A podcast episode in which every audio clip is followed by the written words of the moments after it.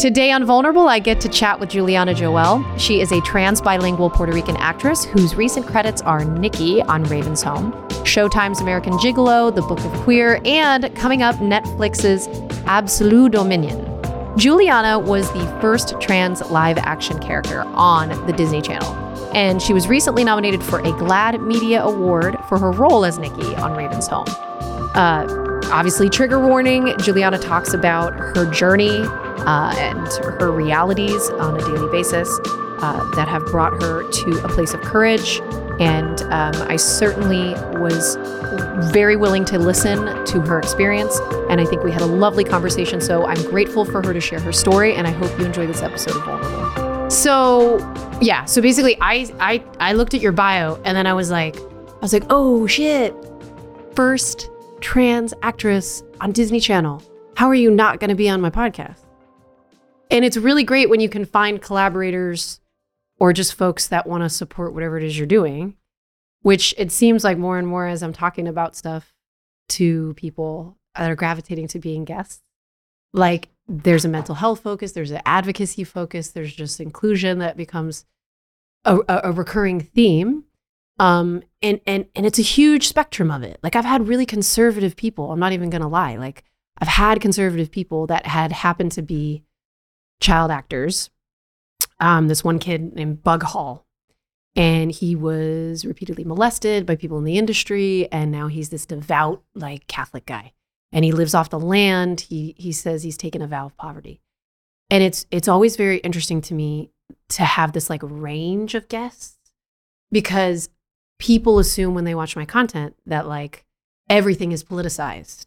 And sometimes it's a matter of a conversation and content. You know what I mean? Like content sometimes isn't more than what about this conversation can help people? Like what good, it's like nutritional value. Like can we get good out of this conversation, which is this poor kid was molested. Now, how fascinating is it that he's gone in this completely different direction? And that's not justifying or sharing, by the way, any of his views or anything like that, right? So I guess that's why when I'm so happy that you had texted our producer and was like, yo, tell Christy nothing's off the table except gossip about J-Lo because you want to work with J-Lo. Yes. We're manifesting this for you for 2023. I'll give you the scoop after the interview. Okay. But I mean, just like gender and, you know, me being sort of this millennial, like white woman, right? That was part of this like very like feminist 1.0 like mindset, and like I'm just gonna like mention that there's holes in my understanding and just acknowledge that from the beginning, because fuck it, we're here to grow and learn, and we're gonna move forward with that. So we love that. Okay, so let's start. I wanted to start away into acting and art. So like, when did you realize that you wanted to be in this crazy acting world? I always knew from a very young age. I went to performing arts schools all my life. Okay. But where I grew up in my family, I'm from a Puerto Rican family with very humble beginnings, no entertainment connections at all. No one around me was in entertainment. At the time I was, you know, I mostly grew up in Florida, in Tampa, Florida, unfortunately. Sorry, Florida people, I mean it. Back then, I remember I would watch Disney Channel, literally Disney Channel, while I was in skipping school or at school. And I just dreamt of being able to do that, of being an actor, and not knowing how to do it at all whatsoever. And I just had to kind of figure it out for myself. After I left Florida, I went to school in New York, and then I moved to LA. And all of that truly also was just fueled by who I was, my identity. You know, growing up in Florida, it's very difficult to be a part of the community, as you can see by everything that's happening these days in Florida.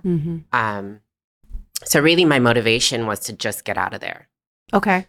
Not knowing if I would ever actually get into acting, just get out and then figure it out. So hold on, did you feel like unsafe When you were there, what was the feeling of being trans in high school? Let's rewind. Sure. So when I grew up, I had not come out as trans. Okay.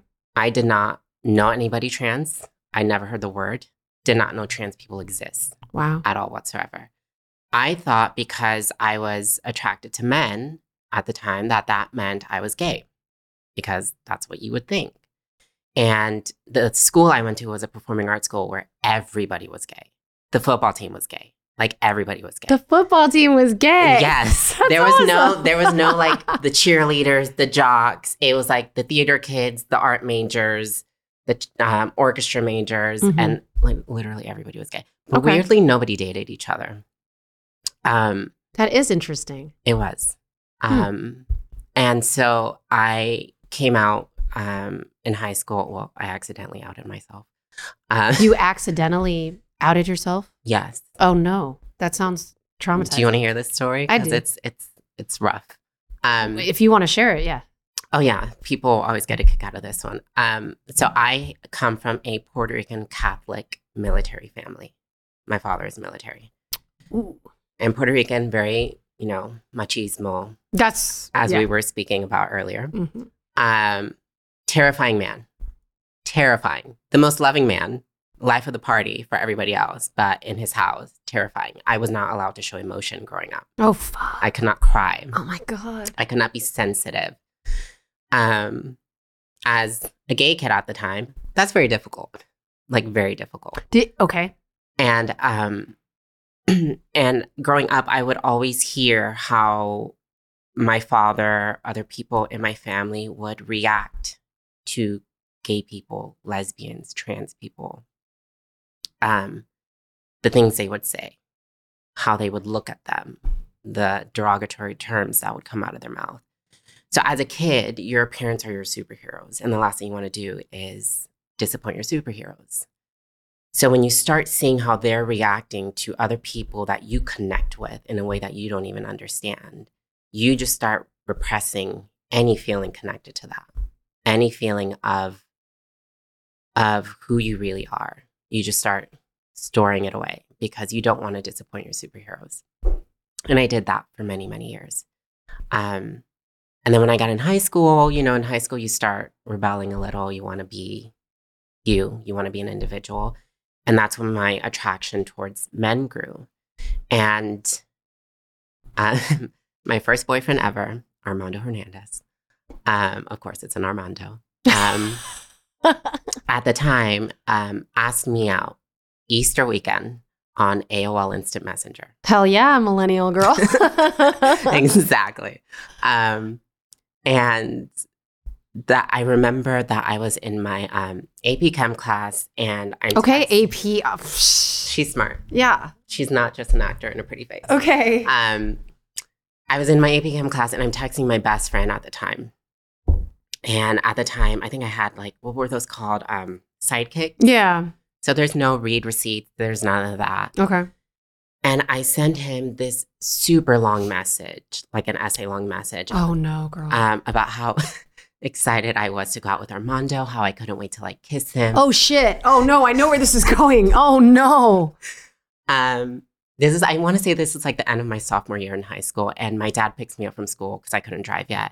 And he hands me his phone, and it's the message, because I didn't realize the entire day that I accidentally text my dad instead of my best friend. Okay. And I saw that message and my heart just dropped. I've never felt that feeling again in my life, because it was truly terrifying. Okay. And as you would expect from a then very closed-minded homophobic father, it was literally the next World War in my house. You were in the car with him. Yeah. And the whole car ride, he kept saying, I could never accept this. This is going to make your mother choose you over me, and that's going to lead to our divorce. Mm-hmm. Don't know how that came into play, but it did. And he just kept going on and on about how he didn't raise me that way, and we're not going to cry. If you want to, we have Kleenexes. Great. Sorry, I haven't told that story in a while. But I get home and my mom starts crying. For her, it was more just like the motherly fear. Like, I don't want anything bad to happen to you. Oh, okay. That sort of thing. But also not understanding. Sure. And I had to go to a Christian camp. Oh, fuck. To be converted. Mm-hmm. So did that. In Florida? In Florida. Where they kept singling me out every single day. And I would just be like berated and just have the Bible like ingrained into my brain. And I would have to tell them that I was straight. And I would literally just sit there and be like, girl. The irony is that you technically are straight. I'm like, that's the joke I always make. I'm like, so you understand it worked. Because I'm a straight woman now. So oh my God. It worked. Anyway, long story short, come back home. I get kicked out, move in with my brother who's super supportive, but also just doesn't understand. Graduate high school. The day I graduate high school, I haul out of ass out of Florida, move to New York to be on my own. New York didn't work out because I like warm weather. Sorry. Yeah, it's real cold there. It's too cold for me. Like for most of the year, actually. Moved to LA. LA is where I start learning that trans people exist. And I hadn't met anyone. I just saw trans women in passing or would like know someone who knew someone. And it just started clicking. And even though it started clicking and I finally got to the point of understanding that that's what I was, I did not accept it. Because in my mind, I told myself, coming out as gay was literally the next world war in my house. If I come out as trans, I will literally lose everything. So what was your relationship with your family once you came out? They were on talking terms, but they didn't approve kind of thing? Or... When I came out as trans? When you technically came out as gay, that first wave. Oh, yeah. No. I mean, my mother and I would talk even when I moved back in to the house to finish high school. Mm-hmm. My father and I would just pass each other in the hallway, like not say a word. Mm-hmm. And he was always just very awkward around me. Mm-hmm. It wasn't until I flew them to Puerto Rico for Thanksgiving one year. I think I was 21. That was the first time that my dad pulled me aside and apologized and said, I'm an idiot and I love you and I'm so sorry. And if anybody fucks with you, I have your back. Okay. Don't know where that came from. Where the fuck? Actually, I do know where that came from. It came from the fact that I went out and started to build a life on my own. And I did something that my parents weren't able to do, which was to live their dreams. You know, I love my parents to death. Mm-hmm. But again, they're very humble Puerto Rican family. They don't have a lot. Mm-hmm. And I know my dad's history and circumstances with his family mm-hmm. as to how he grew up and how he considered himself like the black sheep of his family. Why was he considered the black sheep? He considered himself that because he was the youngest of 8. All of his siblings went to university and have these amazing careers and amazing lives and houses and all these things. And when it got to him, there was no money to send him. So he was forced to do the military thing, which he did for years. So his like bodily agency was taken from him too? Yes. Okay. And he's held on to that for so long. A lot of trauma there. A lot of trauma, mm-hmm. which we're still working on with him. Okay. But the important thing is that we're working on it. Yeah. Which is, because it's very hard for men. It's so hard for men, mm-hmm. but especially men. Mm-hmm. Sorry, Latin brothers, but it's true. So yeah. And Italian men. My brother and my father, oh my God. Men in general. Yeah. Men in general. Yeah. So I didn't have a relationship or start to have a relationship with them until I was about 21, which is when they started coming around. So you can imagine, fast forward when I'm in LA and realize that I'm trans. Okay. Debating if I should do what's right for me and risk my entire family, my livelihood. You know, you have to understand at that time, there was not much, if any, trans representation in media. Mm-hmm. We didn't have Laverne. We didn't have Pose. We didn't have any of that. Mm-hmm. We had There was like drag queens. We had drag queens. It was like RuPaul. Well, we had men impersonating women. Yes. We had men in wigs. We did not have trans women. And if we had trans women, because there were true trans icons like Candace Kane, who broke ground with like Nip Tuck and really changed the game for us.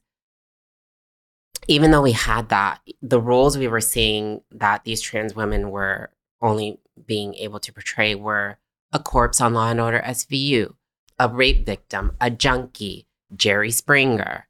There was no positive stories of trans women. Oh my gosh, I was thinking back the other day, there's this Aerosmith music video with Edward Furlong. This might be a little bit of a... You might be too young for this. I'm not gonna lie, girl, you lost me. Well, don't watch it or watch it, but it's Living on the Edge, and Edward Furlong was this like hot 90s star that everyone was crushing on because he was the kid in Terminator, but he was this like edgy kid. He was like Leo DiCaprio. He was right before Leo DiCaprio. Anyway, I know I'm listening, but I wanted to share something recent with you. So it was really fucked up because I remembered, and this is how deep we are programmed as millennials about this shit, because in the music video that aired on MTV, his teacher, he wanted to be with his teacher. He thought she was super sexy. That was the whole point of the fucking music video. Living on the Edge, it was this crazy song. It was very, very popular. Well, at the end of the music video, it turns out that, you know, they were flirting in class and she was like showing her legs and everything. And then she takes off her she's like in her bathroom. And she's taking off all her stuff, and it turns out that she's trans. And it was, but narratively, as it was pictured in this music video that was glorified and shown to like everyone in MTV for probably years, and is now probably on pop-up video, but it shouldn't be. I was just thinking about this the other day. It's like, that was really shitty representation. You know, that was like, oh my God, how dare he be attracted to a trans woman kind of thing. And she's a teacher. Anyway, so I feel you on that representation. That's the part that always gets me. Once they find out they're trans, you're still attracted to them. You might not want to sleep with them because they're trans. You might not want to sleep with me because I'm trans. But when you were flirting with me at the bar and trying to get my number and trying to take me home, that doesn't change the fact that you were attracted to me and wanted me. The Hangover. You remember The Hangover when they're in Thailand? Oh, yeah. And that thing that they do with the person? It was really shitty. Like this Ace Ventura, Jim Carrey. That's right. Oh. He literally starts vomiting when he finds out. Yeah, this sucks. So when you're seeing that. Yeah, that really sucks. You don't imagine that you have any chance of living any sort of healthy, successful life. Mm-hmm. Of living in general. Because you have a media that is showing the world that it is okay to literally brutalize trans women because they're not human. They're not women. They're not deserving of basic human rights. And to wrap up the story with my dad, because there is a happy ending that people should hear. You know, the way I came out to them about my trans identity was that I wrote them letters separately. And in the letters, I explained to them what life was like for me on a daily basis. I didn't talk about a bunch of medical terms, hormones, transitioning, surgeries, none of that. All I described was, what is life like for me every day I wake up? Their child. Yeah. To humanize what I was going through, trying to have a relationship, trying to work at a job in a confident way, trying to have relationships with them. Why I never smile, why I never open up to people. And so, long story short, my dad is now my number one cheerleader, like my biggest fan. He loves showing me off. Weirdly likes the attention I get, like when we're out at like bars and stuff. I'm like, you understand you're still my dad. Like, I appreciate this, and this is so cool, but I don't need you to keep coming up to me and tell me that guy is checking me out. I know he's checking me out. I don't need your help, Dad. Like, it's so cute. It's really cute. And the reason I like to tell that story is because especially now with cancel culture, we are so quick to cancel people, to not give people time to grow and learn. And I'm not saying put up with disrespect, put up with violence or any of that. Absolutely not. But something that I tell, especially kids who are in the beginning of their transition or adults who are in the beginning of their transition, is that when you transition, your entire environment around you transitions with you. Like, your family goes on this journey with you. And just as it took you so much time to figure out who you were, come to terms with it, own it, and love it, you have to allow the people around you to do the same, especially parents. It's very difficult for them. Again, I'm not saying put up with misgendering and all that, but allow room and time for them to understand it and to see it for what it really is. But I'm worried about you. So how are you finding, you meaning the person, right? Mm-hmm. That's transitioning. How are they finding a safe space to exist while their family is processing? Like, where, mm-hmm. You know what I mean? Like, where do you suggest they go to exist? That's very tricky because it really depends on your environment and your age. Mm-hmm. Are you on your own or are you still living with your parents? Are you an adult or are you a minor? Are you living in Austin, Texas? Or are you living in Los Angeles, California? Because mm-hmm. all of those things come into play. Mm-hmm. I tell, if you're a minor and you're living in Texas, in mm-hmm. Florida, in wherever else in the middle of America, I tend to give the advice of hold on as much as you can until you're an adult and can go out on your own. In the meantime, while you're doing that, you have a community. The beautiful thing about the LGBTQ community is that we are a chosen family. It doesn't matter if I know you or not personally. If you came up to me and I knew you were trans, you are my sister. Mm. Because we share an experience and a bond that nobody else will ever. Blood or not, you are my sister. I have your back. You are my family. So with the internet, with social media, there are communities out there. You can find people to connect with and to start creating that safe space for yourself. And it sucks because you want your family, your actual family, blood family, to be that for you. But the reality is that most of the time it's not. Right. So you have to create a family for yourself. Mm-hmm. But before you can even do that, you have to be that person for yourself and learn how to do that for yourself. Which I find interesting because everybody's going through that shit right now. Everyone's got generational traumas that they're breaking.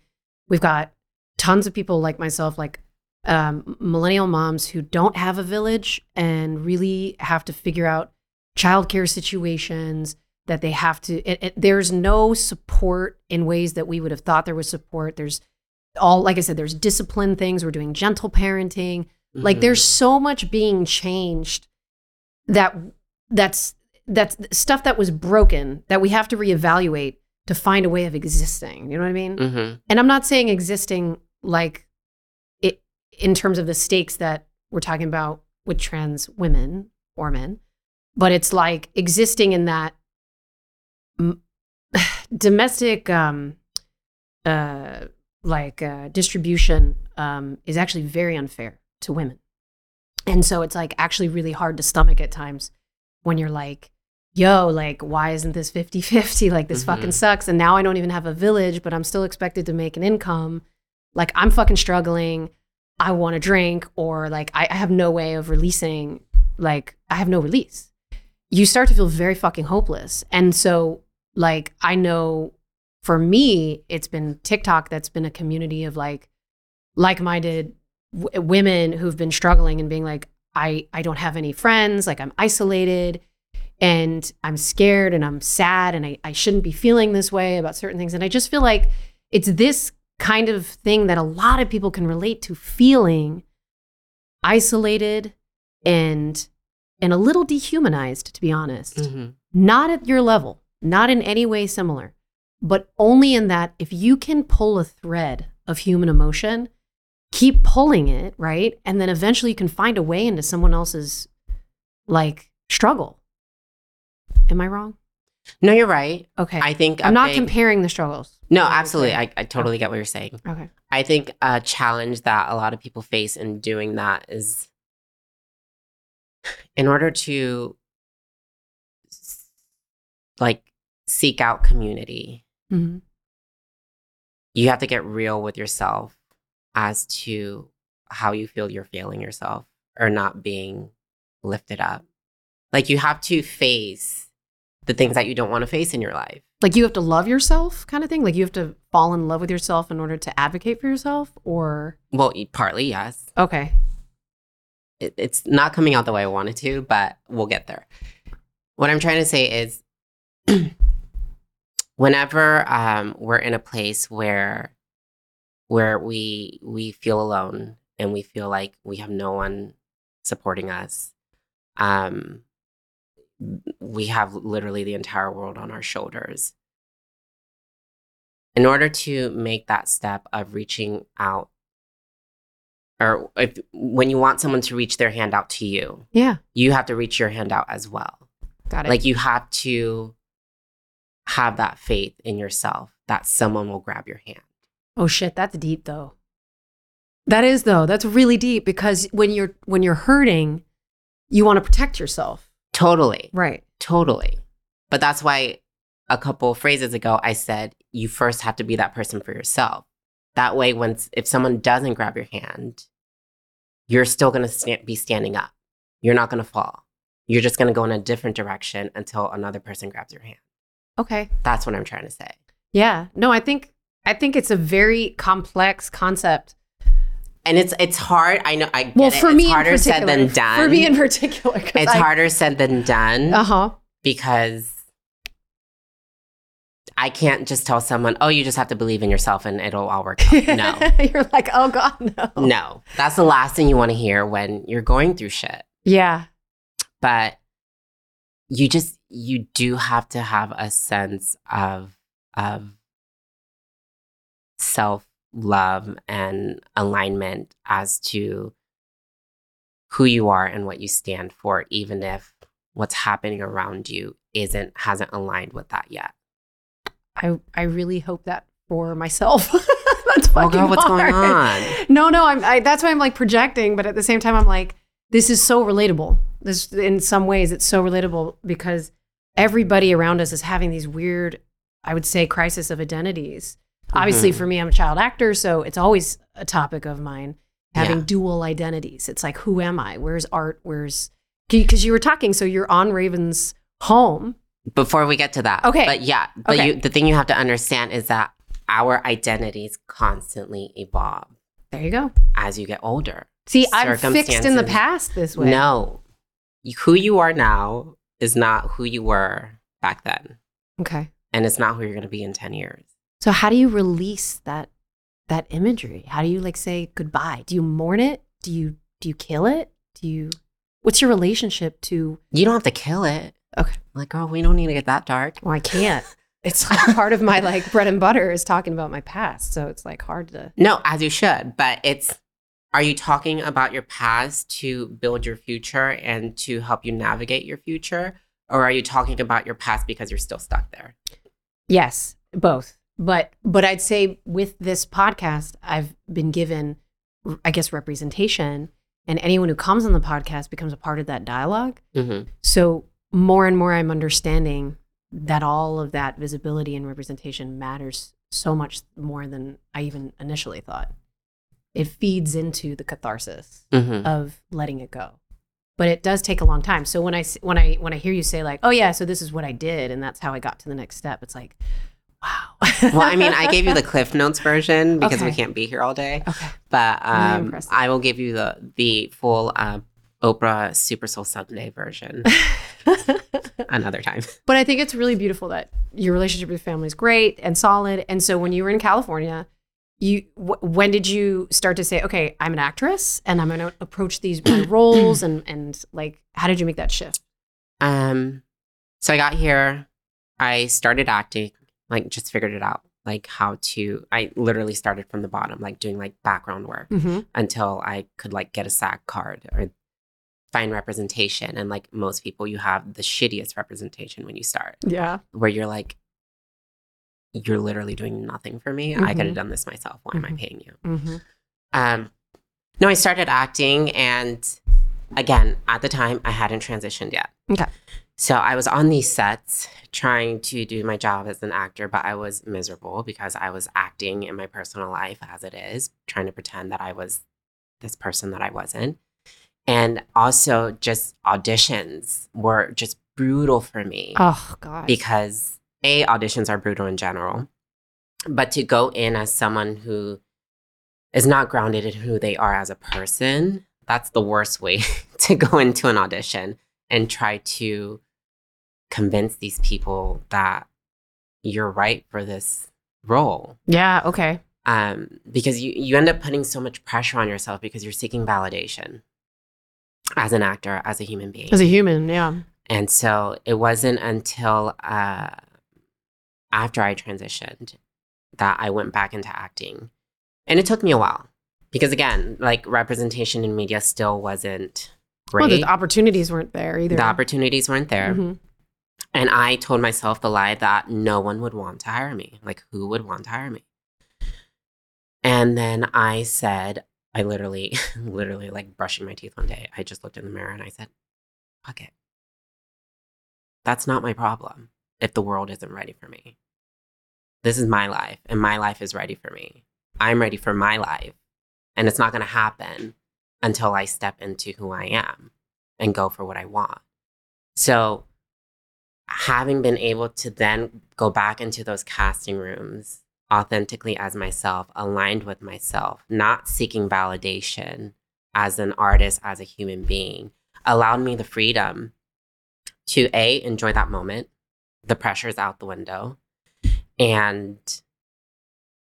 it's just great feeling that these people are staring you down and you're like, I don't care if you like me or not. 100%. I'm going to do what I love and I'm going to make you fall in love with me. Yeah. So that's really what kind of switched the game for me, was really aligning myself with who I was and being confident in it and owning it. Because I would go into auditions, even for trans-specific roles, where I would be told, you don't look trans enough. What the fuck? Okay. Okay. But you know what that means. No. Oh, what does that mean? I get, like, I know what they're saying. Like, no, I don't actually. Can you please clarify? I sure will. Okay. Because, you know, as we were saying earlier, up until that point, it was typically male actors portraying trans women in media, mm-hmm. because they want that shock value to a masculine woman on screen, to someone who looks more masculine or looks like they were born male. They want to see that, even though trans people come in so many shapes and forms, and some of us don't want to pass, some of us do. And when I would hear that, I knew what they were saying. They wanted a man in a wig, basically. They mm-hmm. wanted the male actor, but they know they'll get canceled. They wanted like a drag queen. But they would get canceled if they did that, mm-hmm. because now you do get canceled if you don't hire a trans actor to play a trans role. Mm-hmm. It sounds to me like you actually don't like cancel culture, though. No, I don't. In some ways. Okay. No. Okay. I mean, absolutely cancel someone if they are being intently like malicious. Yeah, like if they're harming people. But if someone makes an innocent mistake. Like, if you accidentally misgender me, I'm not going to cancel you and call you out. I'm going to be like, oh, by the way, it's actually she, her. Mm-hmm.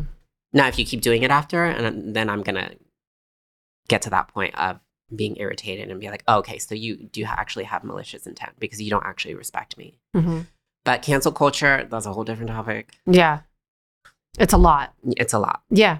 That's interesting. Because, again, the reason why I say that is because when I look back at my dad gave me every single reason to cancel him forever, to completely cut him out of my life.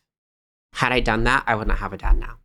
I would not have now the dad who literally showed up to a pride festival in Puerto Rico without my knowledge, without even asking me, just showed up, called me one day on FaceTime, and was drinking beers with drag queens. The Puerto Rican military dad. There's hope. There's hope. That's good to know that there's hope, but what's the advice that you give to people that want to hold on to the relationship with their family, but like there's no hope? Like they hope there's hope, but it's not going to come. Do they set a timeline? Do they say? It's whatever timeline you want. But it really comes down to if you want to continue trying, absolutely put your heart in it if you want to do that, if mm-hmm. that's what you feel is right for you. But also understand you shouldn't give so much to the point where you end up making that person a thief, that they're literally stealing joy from you, because you're trying as hard as you can, but you can't control how someone else reacts to you or embraces you or not. And again, find your chosen family. Find your chosen family and find yourself. Be aligned with yourself. I know it's hard. I didn't have my parents for years. I'm very lucky to have them now. Yeah. But I know what it's like to not have them. And it sucks. But at the end of the day, I have to live my life. I have to be happy. I have to love myself. I have to receive love. And if I keep chasing love from someone who isn't capable of giving it to me, I'm just distracting myself from the people who are going to do that for me. So why not focus on them? Got it. Let me feed into those relationships. Yeah, because you'll attract more of what you need by being present for it. So Disney. What happened? How'd that all go down? Were they looking for, or was it blind casting, or like what happened? So I got a call from my team that Disney was looking for an out trans actor to play an out trans character on Disney Channel. And my jaw dropped, like literally dropped. I'm like, excuse me? Like, in 2022?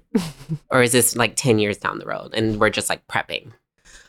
Especially because we had just come out of the like Disney don't say gay backlash and all of that. Mm-hmm. So then also my mind was like, oh, is this damage control? Yeah. They're like trying to quote unquote overcorrect or something like that. Yeah. Okay. And then they're going to like try to like walk it back or something. Right. Yeah. Okay. And so they asked me if I would be interested in auditioning. I said, hell yeah. I'm like, do you not understand? I was like the biggest Disney fan. And then they told me the show, that it was going to be Raven's Home, which is, you know, a continuation of basically That's So Raven. And I literally, like, my mind went so blank. Because I told Raven this story, like literally like on set, leaving from the COVID tent when we were getting COVID tested. We were wearing these like hideous orange bob wigs, because we're like in disguise for that episode. I was like, you don't understand like what this is like for me to step on this set. That is the set of my... Oh, it's like the literal set too, isn't it? It's like the Chill Grill. Yeah, because they went back to the original set. They went back to San Francisco. Yeah. So for me to be on that set, which is on that show, which is a version of my favorite childhood show, and I get to do it authentically as myself, as a positive trans character. Mm-hmm. I cried in that dressing room. What did Raven do? Was she supportive? Do you want the real story? She won't mind because we're good. I do. That's my girl. Yeah.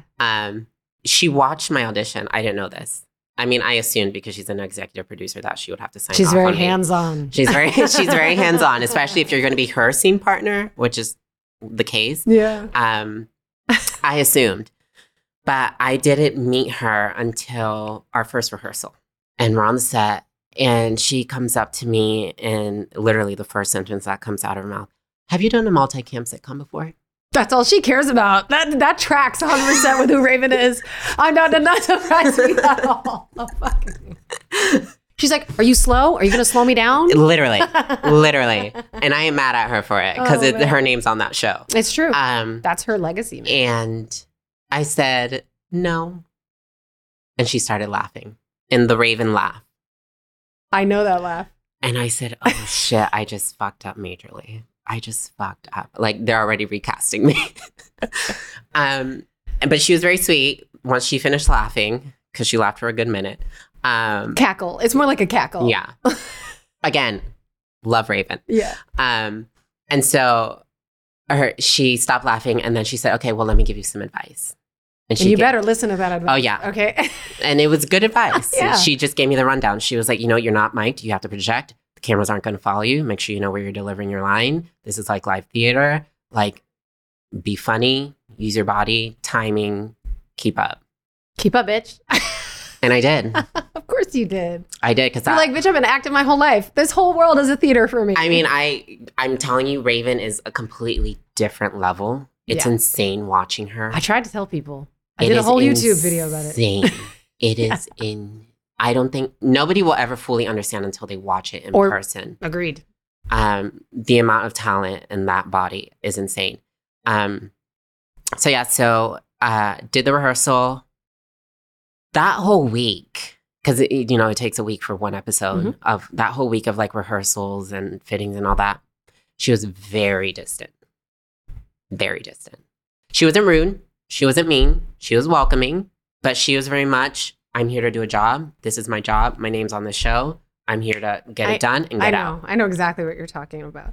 I've sat in on the read-throughs because I was looking to shadow to direct at Disney, and that's been very difficult. And Raven directing is a completely different beast. Okay. Like when we were doing episodes where Raven's directing, that's a whole different beast.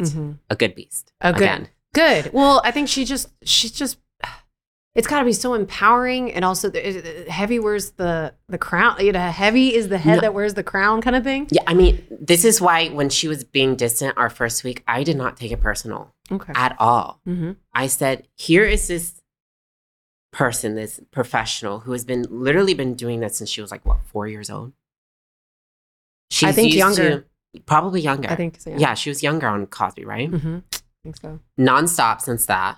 She's used to so many people and new people coming in and out. That's true. She's used to people using her, trying to take advantage of her name, her status, all of that. I said, okay, so I'm going to do what a professional actor should do. Show up, do my job, be nice. If she wants to be friends, great. If she doesn't want to be friends, great. But I'm going to let her decide that. I'm not going to get like in her way or like annoy her. The second episode was when she was like, all right, bitch, you're cool. We can be friends. Because I proved that I belong there. Because my character was only supposed to be 2 episodes. And here I am on season 6 now. You know what? I think it goes back to what you were saying. You were like, I love me kind of thing. Like, I take care of myself. I know myself so well. And I think, I mean, when you've been around that many people, it's a survival instinct to be like, okay, who's good for me? Who's not good for me? And the only way that she's survived by now is to know. Like, and her wife seems amazing. So it's exciting. You know, when I saw Raven come out and I sat back, you know, I knew when she was not out, and I mean, it's been wild to see Disney's reaction and acceptance of it, and it's wild.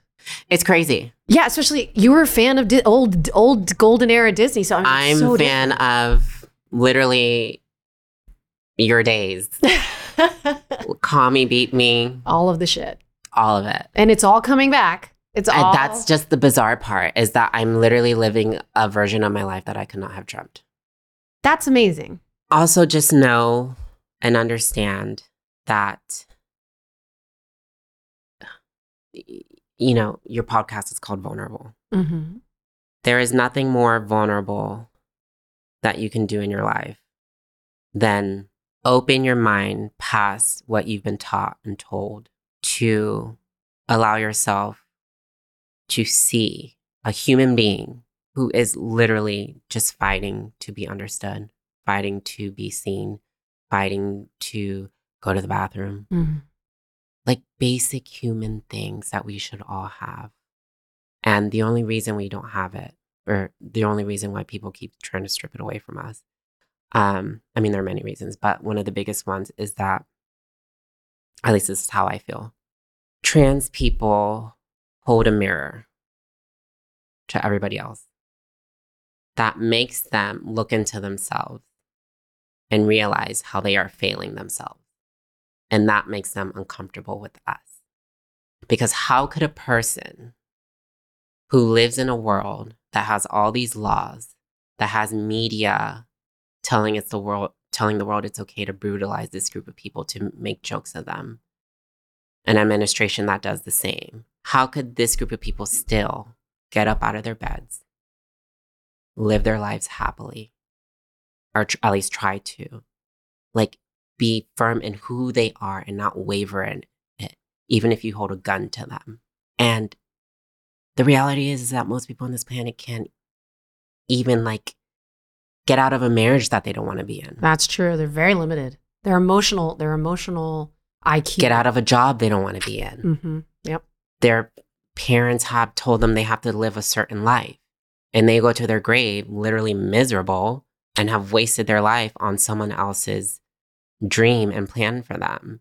And here is a person, a trans person, who has none of the support, none of the means, none of the tools that the rest of the world has to achieve that place of aligning yourself with who you are and being proud of it and using it to let your life flourish into what it's meant to be. And yet we still do it. Mm-hmm. We still do it. And we risk our lives to do it. And trans folks are not asking for much. Can you just tell me a little bit more about that? I am curious. Yeah. Because I mean, know I want to vocalize this. Yeah. I mean, my favorite was the conservative headline that said, Disney's newest degenerate, Juliana Joel. And I was like, oh, I should get that on a t-shirt. I should cash in on that one. Literally. I really should. Oh my God. Yeah, just all these parents. Oh, I'm canceling Disney. We need to boycott Disney. Here they go trying to groom our kids. Yeah. Funny story. I was at Rondell Sheridan's house a couple weekends ago. He plays Victor Baxter, Raven's dad on That's So Raven. Yeah. He told me that before he came back to the show, like to the episodes where he was going to be like on the same episode as me, so he didn't know I was cast yet or whatever. Mm-hmm. His neighbor came up to him and said, Rondell, what's going on with Disney? They're hiring transgenders now? I'm like, first of all, that's not how you say it. If you're going to insult me, at least insult me correctly. And I was just like, really? Really? Like, what do you think I'm going to do on that show? You think I'm going to get on there and teach kids how to inject themselves with hormones? No. My character doesn't even talk about being trans. Raven brings it up once, and it's nothing. I think coexisting peacefully is very important. I am not the poster child of the community. I don't represent every trans person on the planet. I have many views that some of my trans siblings won't agree with that we have not discussed on this podcast.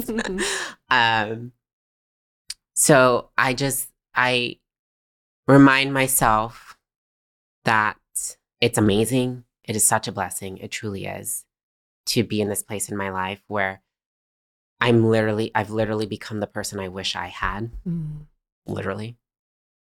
And now that some kid has that as they're growing up, that they don't have to go without the way I did, it makes me very emotional. And I'm just grateful. Again, all of this has just made me immensely, immensely grateful and has reminded me that even what I may think I'm capable of, it's nowhere near what I actually am capable of. Because my mind can only think so far, imagine so big. I can only paint the picture perfectly the way I want it, a certain way. But if you really align yourself with who you are and really believe in yourself, that perfect picture, the world will paint a version of it that you could not have imagined. That's so beautiful. And so that's what I think of when I read that stuff, to not fall into my moments of doubt. Because it's not easy. Yeah, I'm on Disney, but okay. Mm-hmm. How long is that going to last? I say that's a job. That's one job. Yeah. I have to keep going. Yeah. You don't need to politicize it so much. It's just one job. Yeah. Yeah. And I don't politicize it. Oh, not you. Meaning no, like don't need to politicize it. No. Meaning like this is just like I'm saying about this coexisting thing. It's like we don't need to politicize advocacy and just existing, like you're, like everyone wants to make it a thing, and it's better if we just don't. My existence is my advocacy. Exactly. I love that. I really appreciate you chatting with me. Oh my gosh, thank you. I don't know. Was I okay? Did I? Are you kidding me? I don't know, man. No, you're amazing. Okay. The most important thing is that you've created a safe space. I'm not going to lie. I was like, I don't know her. You don't know me. She might be doing this to be performative. Disney, y'all know. She might just be trying to tick a box. Okay, great. I got a trans person on my podcast, so I can't be canceled. I don't know that. But I can tell that with you and your team that there's beautiful intention and that is not a facade. You are truly being vulnerable, allowing people to be vulnerable in hopes that we all just continue to grow and align with ourselves. So I thank you, the other true Disney icon. You are. Raven can have that. Raven can have the queen. I think she really deserves it after all. You can both have crowns. I love her, and she knows I love her. I think she knows I love her. I'll tell her. Please tell her. Oh, I'm bringing her here. Please keep existing for everyone and really inspiring me. Like, I'm going to be rooting for you, like, for a long time. This better not be the last time I see you. I know. We're really married. I know. We you need to meet everybody, right? I need to meet the family. Exactly. Really, I'm truly rooting for you. And I hope that I just want to keep you safe. Girl, me too. Me too. Yeah, I got you. I got your back. Okay. Thanks so much for checking out this episode of the Vulnerable Podcast. For clips of this episode, go ahead and check out the Podco YouTube channel. Links in the description.